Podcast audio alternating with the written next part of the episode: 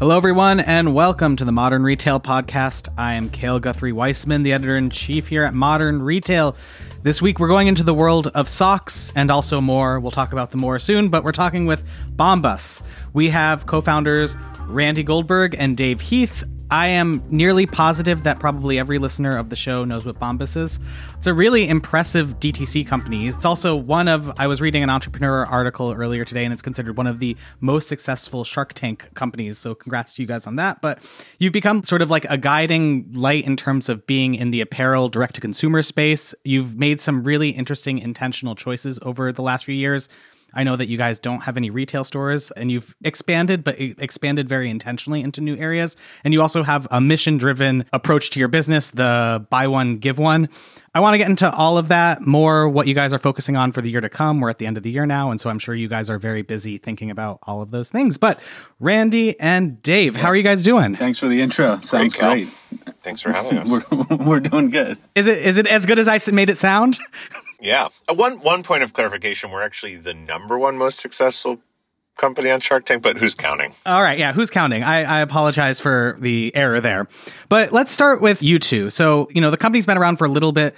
Why don't you just? I'll start with you, Dave. Like, what were you doing before you got into socks? How did you end up working with Randy? What, what's the story that that led up to it? Yeah, um, it's a great story. Um, you know, I went to school for entrepreneurship, so I always kind of knew that I wanted to start my own company.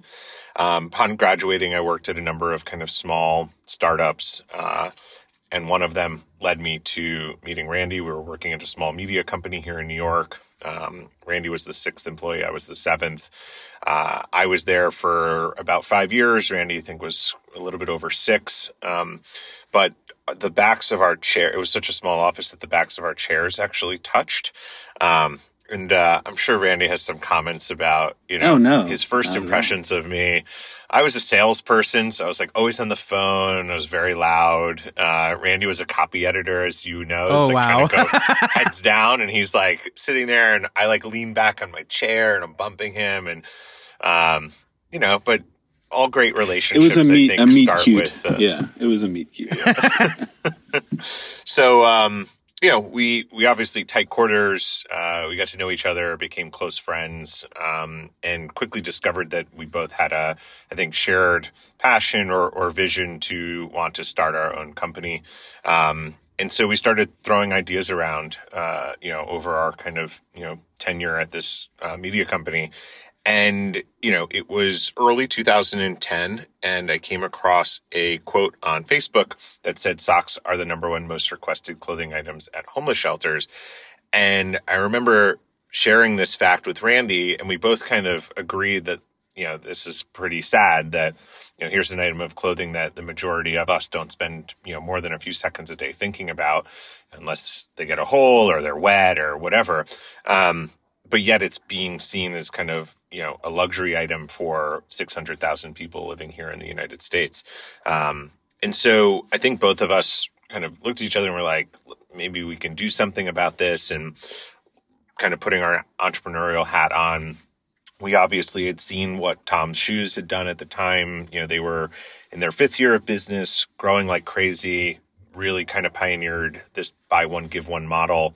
Uh, Warby Parker had just launched, and you know they adopted that same model to eyewear, and I think we both said like, yeah, maybe we can do this for socks and you know have an impact in our community. Randy, talk about sort of your lead up to starting the company do you want me to talk about when Dave's chair was hitting mine at, at the? Uh, yeah, was it? Did it constantly disturb you while you were, you know, taking away commas and well, I, you know, adding other things? I was actually a copywriter, so I was writing stories and trying to think. Oh, of, writing. Think I apologize.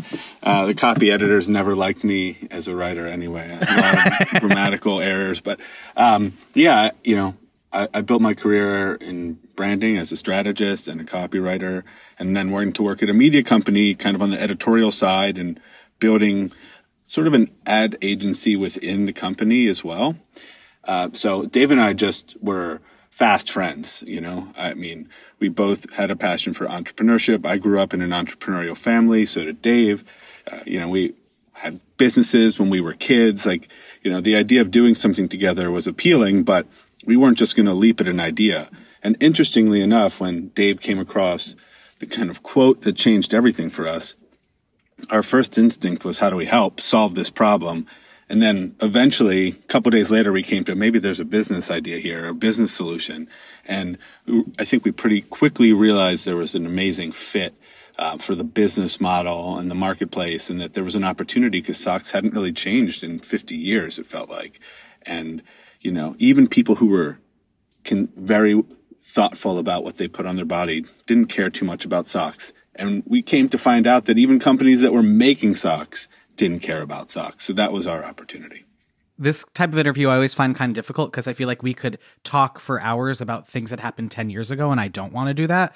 I wanted to ask th- this specific question, which is what you guys have been very exceptional in doing is there are a lot of brands out there that are just products and they have a hero product and it doesn't really go beyond that. But I feel like you you have been able to build a brand over the last many years that people think of as socks, but you also have other products, but it's been able to grow with that? What what was it specifically the moment when you were that that was when there were the rise of these other dtc brands and you had a model that resonated with people? Like what specifically made it work so that you weren't just a company that made socks but were bombas? Either of you can take that.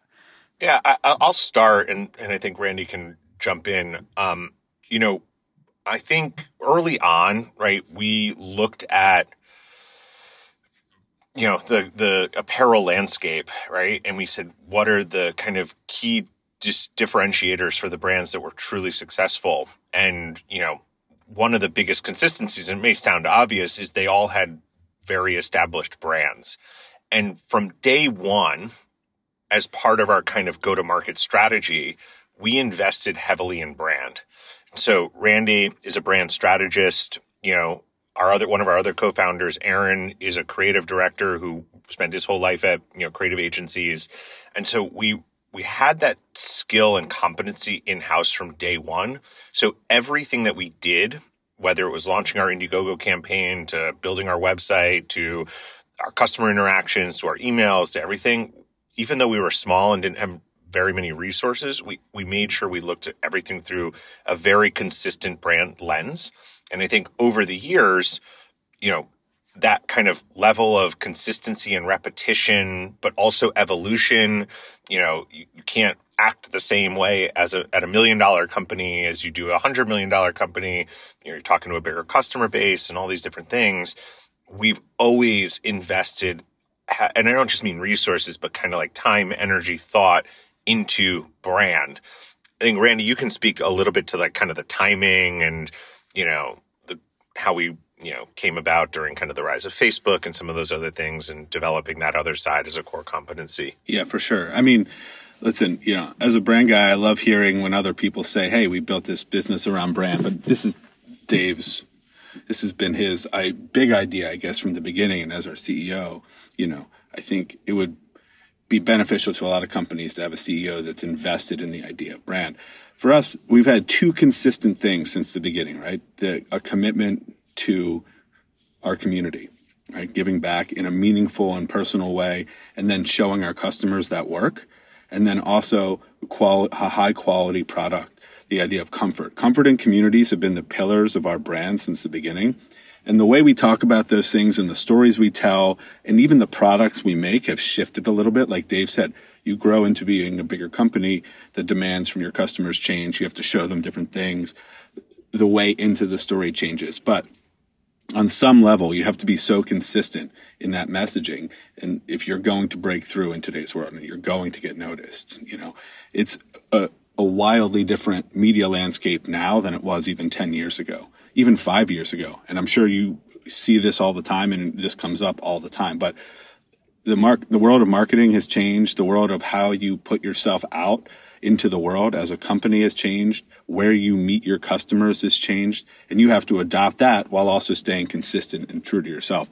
These are the things that we think about all the time have you been relatively insulated? I don't know if insulated is the right word but from the woes of facebook specifically given that you, you've become more established? Like you were very lucky in the time when you have because you could do quick and cheap customer acquisition and now it's a very different landscape as you said. So how how have you been able to ride that or has it just the the brand history been there? Well we did come up in a time where you know it's interesting. The time where we launched in 2013 you know the technology to launch an e-commerce business had become basically free and the marketing had gotten more expensive, but not so prohibitively expensive as it is now for some companies. No one even thinks about the technology anymore, right? Like that was the main driver of cost. If you launched an e-commerce business in 2006, 7, 8, the technology was prohibitively expensive, but the there was no algorithm. Everything that you put out on Facebook, all of your followers saw, right? It was just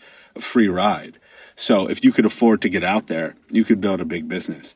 And then that obviously shifted the other way. And now the marketing is almost prohibitively expensive and the technology is free.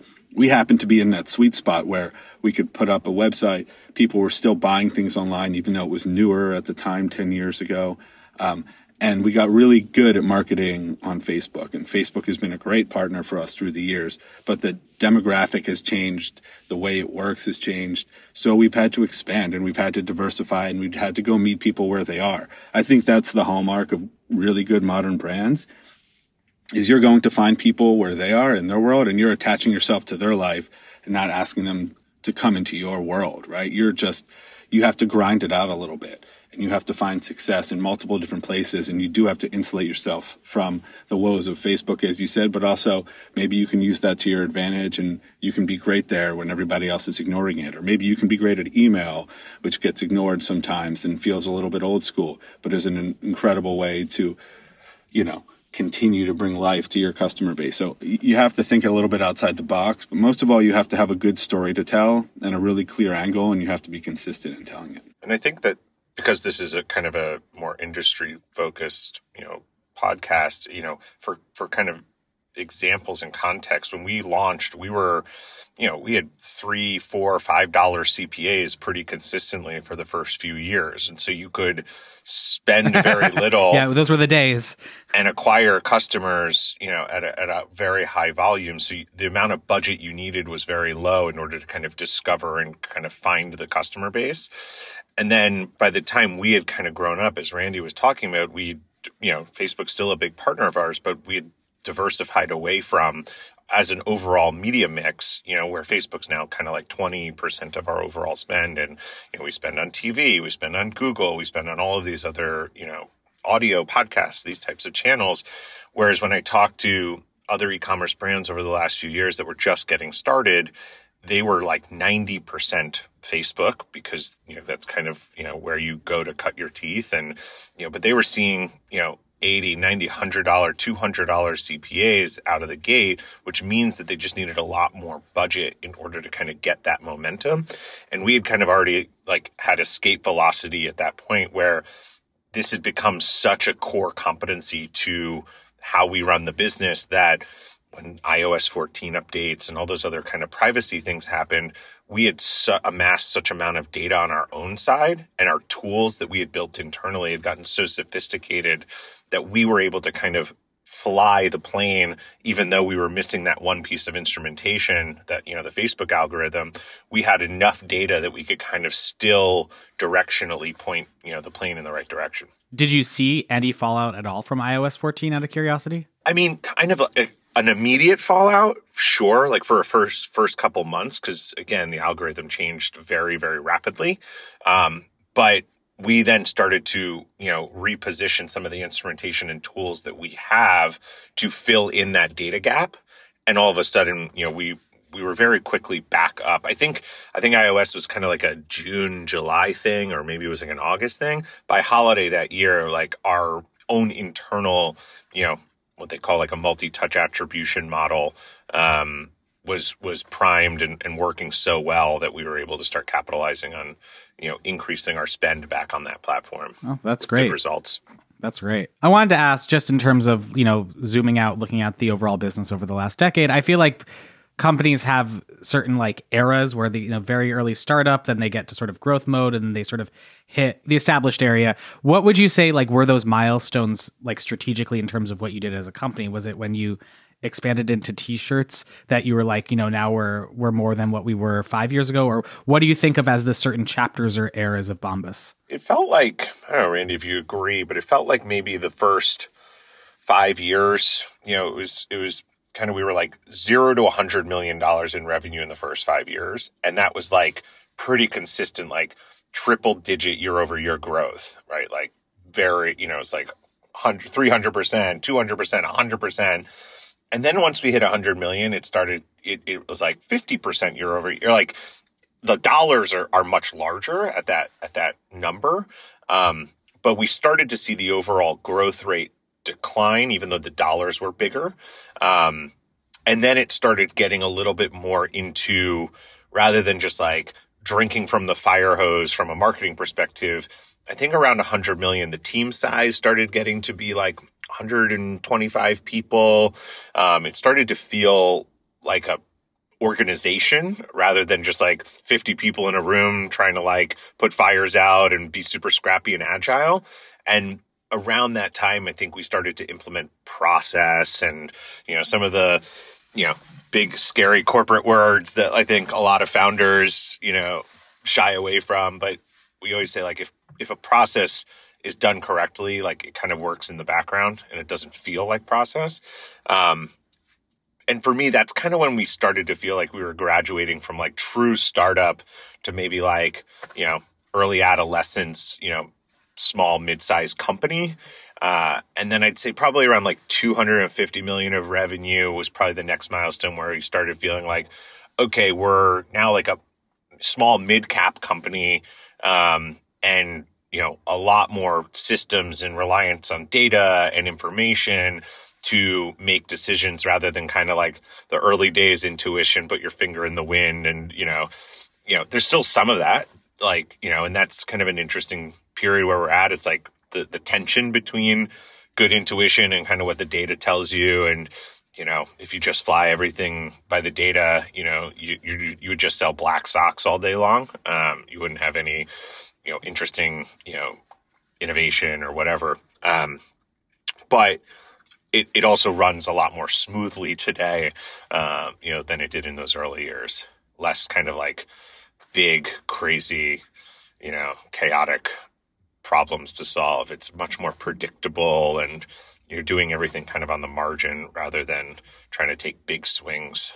Randy, anything to add? It's interesting. I do think of milestones the way that Dave, you know, describe them. I think that's really interesting. Look at it. There's there's a few other different views, right? There's also we keep track of um, the the number of items we've donated over the years, and we thought it would take us 10 years to donate a million pairs of socks, and we did that in two and a half years. Um, Dave got a tattoo to celebrate that one. We made a video about it, but you know, every time we would hit like 5 million items donated, 10 million, the numbers started to get really big. And we used those moments to take a step back, take a look in the mirror, make sure we knew who we were, that we were staying true to ourselves as a company, to our principals, to our customers, and making sure our customers understood that they were really powering an engine of good and, and the infrastructure of giving that we built that, that got really real over the last few years is because of our amazing customers. So we use those numbers as milestones. And this past year, this year we hit 100 million items donated.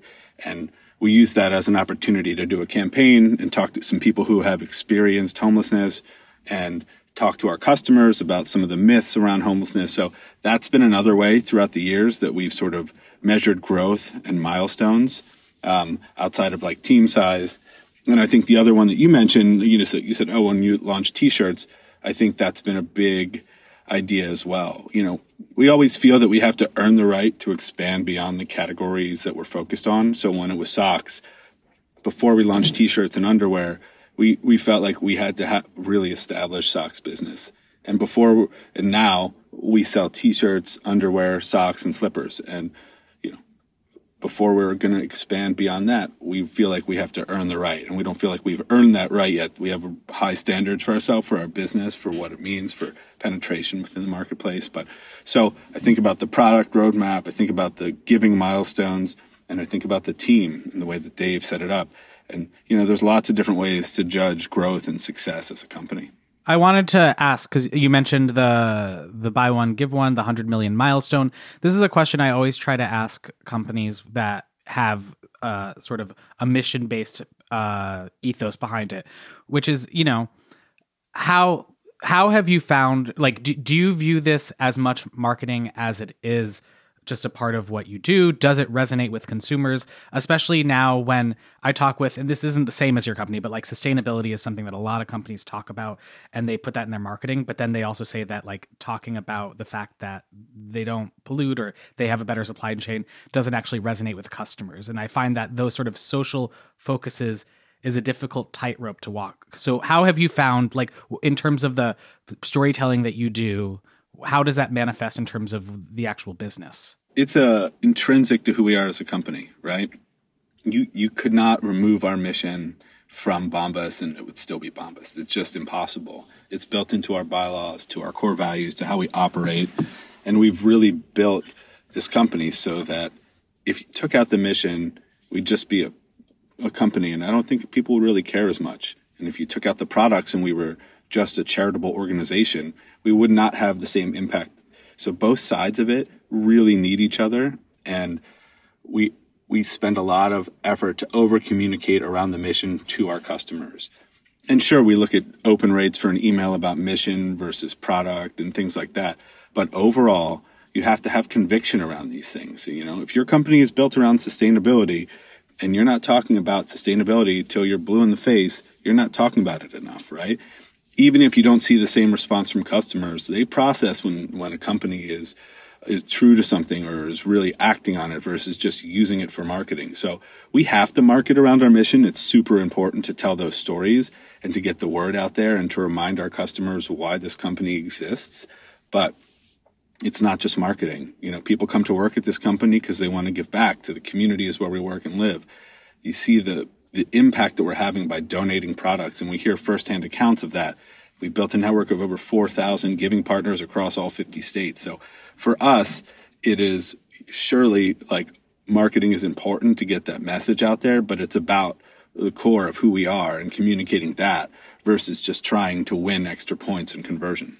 I was speaking with a bunch of you know college students at Duke recently, and we kind of came up with this you know similar topic of like sustainability and why you know why do they feel like some brands get credit and you know where others don't from a mission standpoint, and the it was interesting to hear, especially, you know, Gen Zers who are obviously very passionate about climate change and all these other things. They said with brands who talk about sustainability, they're like, it's very hard to quantify. They're like, by 2029, we're going to have zero carbon in our, and they're like, uh, okay, like, how do I act on, like, fine, I'll buy what, like to have an impact on that. Whereas I think the feedback we got about Bombas's mission is they're like, it's super quantifiable, right? I buy one. I know someone today who's experiencing, you know, homelessness or is at risk of homelessness is going to get a similar item of clothing. And that's a very, very tangible concept for them. I think even within the buy one, give one, where we get, I think, a tremendous amount of credit, and a lot of it is due to the fact that we talk about it a lot, is we're donating locally. Like we're donating here in the United States. And so when, as Randy mentioned, we have this network of 4,000 giving partners. When someone purchases in Juneau, Alaska, like we can serve up, you know, an email to them that says, here's the giving partner within a 50 mile radius of where you live that is receiving donation product from Bombas.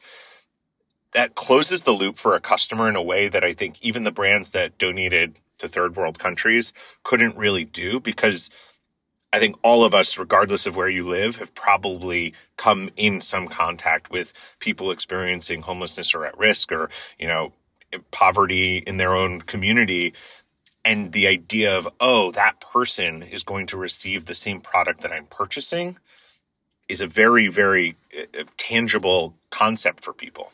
Yeah i think that quantifiable point is really salient that i never thought of and that's like the big nut to crack for businesses that talk about other more nebulous things like climate change. Like how do you actually make it so that they feel like they're doing something other than like maybe having less of an impact in you think years. about like 1% for the planet. It sounds great but like I'm I'm in the business world and I'm kind of like I, I don't even I don't know what the impact is at that point. We're going to take a quick break and we'll be right back. I wanted to follow up on something you said a few minutes ago, Dave, which is, uh, and I don't know if there's an, there's probably not an easy answer to this, but you you said how you've exceeded 250 million, you have a 100 plus staff, you follow data, but then you also do try to follow intuitions when it comes to business decisions, and like how are you able to try and sort of codify that because that gets really difficult when you have so many millions of data points and you are such an engine. So like what what is the way that you're able to even make it so that someone can be creative and do something? I'm smiling because there is there there is no like system or process for it. I think i think that's you know some of the magic right in ensuring that you know our chief marketing officer for instance she is like so data minded and like you know drives a lot of you know decisions through customer insights and all this stuff which is fantastic. But it's great when you have her in a room with Randy and Aaron who are very like creative and brand focused and say like I guess I get that's what the data is showing us to do but like there's there is a certain degree of intuition especially from like people who are really really good at kind of the brand marketing side of things where you just kind of have to like trust your instinct you know based off of what you see other brands doing or how other brands you know have gotten to certain places. Like everybody talks about Nike, but like Nike's not putting up a billboard with Colin Kaepernick, you know, being like, oh, that's going to sell a ton of shoes, that specific billboard. We're looking for an ROI on that billboard to deliver 4,000 pairs of shoes because foot traffic, you know, during, you know, this time of year in Times Square yields. They're not thinking of it that way, right? They're thinking of like, this is something that we want to make sure that our customers know that we stand for, you know, and, then when they get served, you know, an ad maybe in Google, they they draw on that like, oh right, that like they, they this is a brand that stands for the same things that I stand for. It makes that, you know, purchase decision, you know, easier from a conversion perspective, but that that billboard doesn't get any of that kind of credit for that perspective. So it's more art than science to kind of balance those two things. Um, and it's something that we, we debate all the time right? It, it is not a there's no clear line you know it, it it's that good natural tension i think that ultimately delivers the best results when you can kind of marry the art with the science. And you know you don't always get it 100% right but you kind of have to rely on the fact that you think like instinctually we feel like this is the right direction. Mm-hmm. Mr brand anything to add? I think that that's 100% part of the the reason that we've had success, especially, you know, as an executive team as we've grown. You have to have that trust built in that people are going to do some things and take some swings. And then you have to have the culture where accountability uh, allows people to stand up and take credit for things or, you know, we can make mistakes and move on and learn from them. If you're, if, if you're not doing these types of things, where occasionally something says the, the numbers say this, but we just have a feeling about this, then you're you're probably not going to get to that next level. I, I think you can only get so far just always going by the book, like Dave said. I mean, we're fully aligned on this point, um, which is not always the case, but we are, uh, especially on this point, for sure. And I think this is a it's a great question that we don't hear very often, but I think a big part of running a business, especially a growing business, is in in in the modern world is how are you going to reconcile these two ideas? Yeah i feel like i hear from a lot of companies that call themselves data driven and that it doesn't it doesn't give me immediate pause but it makes me think like well what about that other side that's unquantifiable? And so i always try to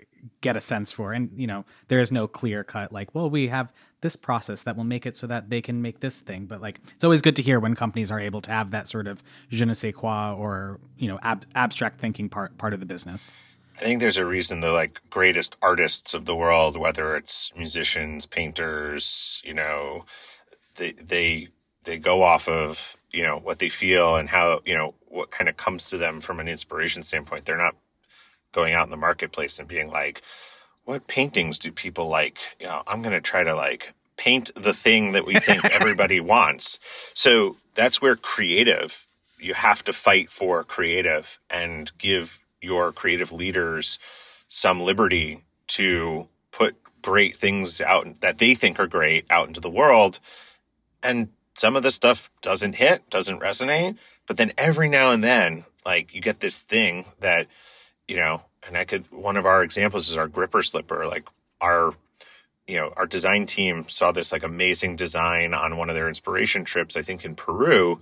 And they're like, we want to make this design into this like really awesome house thing. And it's like during holiday, I think it represents like 20% of our sales. And, and we do a lot of revenue in holiday. And, you know, every single year that product is sold out.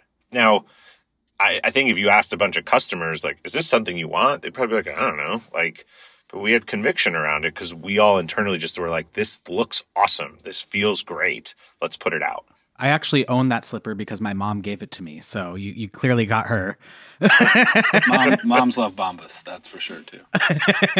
Bombas. Um, so uh, uh, you mentioned uh, Randy earlier about the the product expansion when you've expanded into you know t-shirts, underwear. Um, I wanted to ask, like, it seems like one of the ethos that that you guys have had has been to sort of stay in your lane and until you like know when you've owned it. You mentioned you weren't going to exit socks until you feel like you had a, a real handle on socks. How, how did you know that you were ready to sort of make that jump into these other products?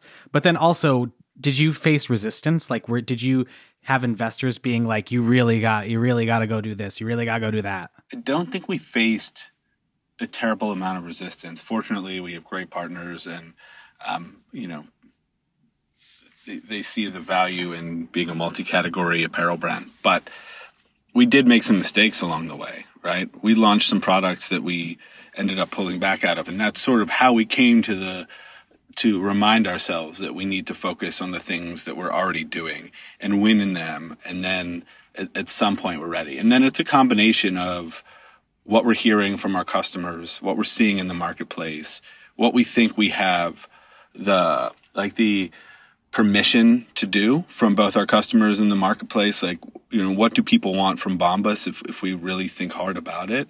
And then the the other piece is uh the giving side of things. So socks are the most requested clothing item in homeless shelters. Dave mentioned that. That was sort of the driving force for starting the business. Underwear is number two and t-shirts are number three. We make socks tees and underwear right? So it lines up with our goals in terms of donating new product items to people who are experiencing homelessness. And it also lines up with what our customers are looking for. You know, they say if you're making a pair of socks that change the way I feel about socks, well, what else can you do for me in terms of things that I wear closest to my body, things that I move in, the first things that I put on in the morning and the things that I take off before I go to bed. These are the things that have the biggest impact on your everyday comfort. And those are the things that we make. So it sounds pretty logical now, but we had to take a few side steps to get there, and we feel pretty pretty good about the types of products that we're making, and then going really deep in these categories, and then eventually maybe we'll peek up over the horizon and see something else coming. So should I just Google number four most requested item for homeless people to uh, guess what's next? Yeah, I, I think uh, I think the the basics in that realm are the most important, and socks, tees, and underwear. Socks and underwear are the overwhelming needs, and that's where we're going to focus the majority of our efforts with our donation products. Uh, I think for the history for for the rest of time for of Bombas. So even as we launch other products, I, I imagine we will continue to focus our giving efforts on those products. But you never know. We've also donated products from other companies through our network um, in times of need and making sure that we are leveraging this for the maximum good. Anything to add, Dave? Yeah, I, I think, you know, we haven't really thought about a product beyond you know the categories that we're in um, because we feel like we've got a tremendous amount of runway. I mean, you think about you know there's a number of huge brands doing multi-billion dollars a year in revenue you know at much lower price points than we are that were built only on socks tees and underwear right and from a donation side the reason that these three you know and, and as randy said socks and underwear overwhelmingly is these are the three items that we all wear closest to our bodies every day you know, and so if you're experiencing homelessness, you don't have access to a washing machine, you know, these things are wear through items. They're wear through items for us, but the, the rate at which they go through them um, is much faster. Um, and so that's why I think there's a pretty steep decline, you know, off of after t-shirts in terms of the, you know, because a pair of pants and jackets and those shoes, they last a long time, even if you are, you know, hard on them. Um, but like underwear, I mean, all of us, I think, are probably replacing those items at least once a year, maybe every once every two years, just due to normal wear and tear. And if you only have one or two pairs at a time, you're going through them much, much faster.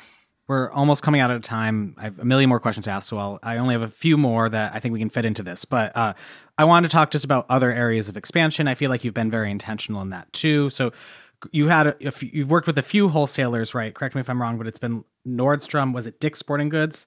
Nordstrom's, Dick's Sporting Goods, a really great retailer out of the Midwest called Scheels. Um, we were in Athleta for a period of time before they kind of changed some of their strategy. Um, Selective partners what is the overall thought process behind that especially and like I'll I'll add another layer. Like I know that I think it was last year the year before you expanded into the UK when you do these specific expansions how do you go about them? Should we expect to see them ramped up or, or will they be at the same pace going forward? Yeah we launched wholesale about 5 years ago um, mostly because we were getting a tremendous uh, amount of inbound demand you know bunch of retailers saying, Hey, we've seen your growth. You, you know, a big company. We'd like to carry your product. We were maniacally focused on being an e-commerce brand. And again, we were still growing at 100% year over year at that point. So we were not like looking for growth. But I think we also weren't so naive to think that maybe at some point the online market might slow down a little bit and we might kind of tap out or the growth rate might get to a point where we might want to have other channels. And at that point, spinning up a brand new business when it might already be too late. So we were like, let's dip our toe in. Let's figure out this whole. It's a very different business. You got EDI, the products you ship, like the the way you treat those customers is very differently.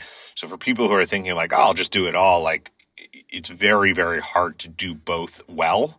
Um, tremendous amounts of resources and teams time. People get you know pulled into different things. Um, so we did it very very slowly um, we launched with kind of one account, and then the next year we added another, and then you know, for mostly for the last five years, we've been operating with kind of like five big accounts, you know, just trying to like make them really great. And now we feel like we've, you know, had enough skill set internally, enough experience where we're starting to kind of, you know, go to that next tranche uh, of retailer. And there, reason we do, why, why we feel confidence to continue to push there is we do believe we're at now a size and scale around 350 million of revenue where brand awareness is actually starting to help us in retail. Um, you know, consumers that are going into retail stores, it's not like they're hearing about Bombas for the first time. They've seen our ads. They might have seen us on Shark Tank. They're, you know, see our TV commercials. And so we, significantly outperform in our categories in pretty much every retail door that we're in. Um, you know, largely because we have this huge marketing engine that's driving this big e-commerce business, and naturally that kind of spillover happens, you know, on the on the wholesale side of things as well. And we do think, you know, I think there's some data point out there that says like 85% of, you know, our category is still purchased, you know, at retail.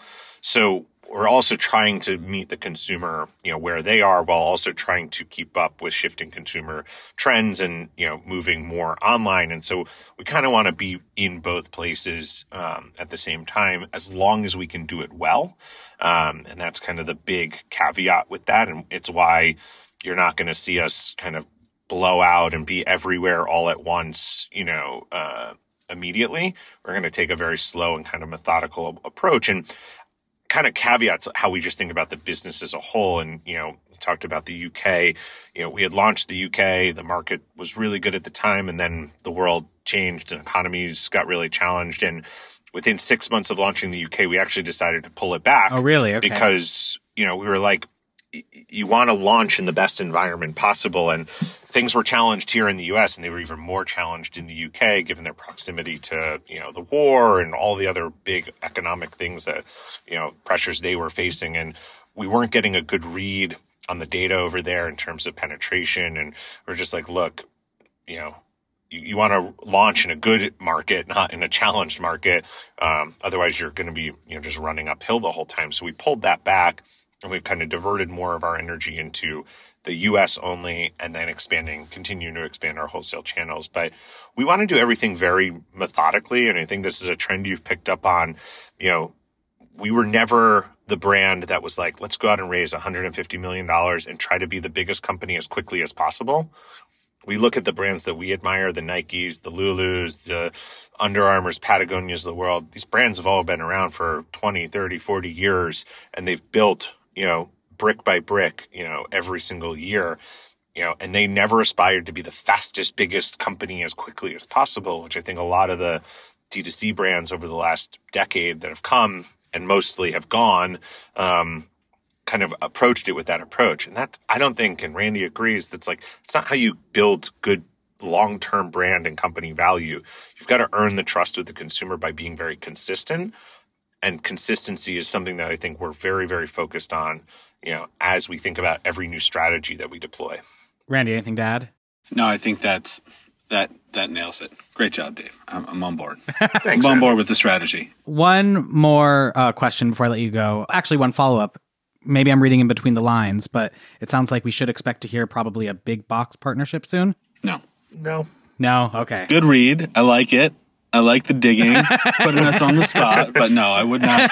I would not necessarily say, say that. You know, uh, Okay. we pick our partners based on are they committed to the mission? Do they want to be involved there? And do they have customers that really trust them? And can we go meet some people who we don't know that have the trust of this place? I mean, it's a pretty simple formula, and who are executing well. And um, maybe maybe down the road. I mean, listen, we'll take it back to the steering committee. How about that? All right, sounds good. If you want, yeah, you can quote me on that.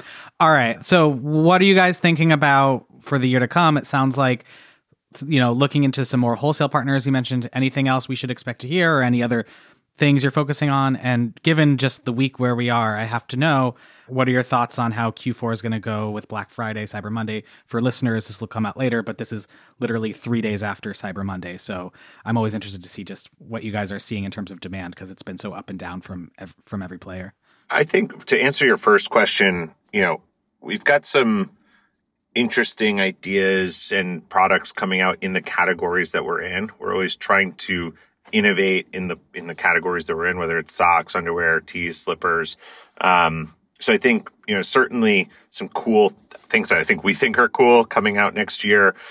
Not going to be earth shattering. You know, we're not making you know bed linens or anything. Um, this is you know it, it's some it's products I think you would expect to see from a brand like Bombas, um, but you know certainly feel new enough that uh, you know it, it's not just another colorway of a, of a sock we already produce. Um, and then Black Friday, you know, it's it's been interesting. Um, you know, there's definitely, I think, and we talked to a lot of our, our peer brands, there's volatility still in the market. The consumer, you know, is is I think a little all over the place. Um, definitely being, at least from what we're seeing and hearing, definitely very promotional driven this year. Um, I think consumers want value. I, I think this is we've been talking about a recession for the last three years. Like from our standpoint, this is the first year where it feels like it's actually hit the wallets of the consumer. Um, we're still seeing good year over year comps. You know, we're kind of happy with where we're at. But, you know, we talked to some brands that are down 20% year over year. And then certainly there's always the exceptions to the rule, the brands that are very hot right now that are, you know, up 20% year over year.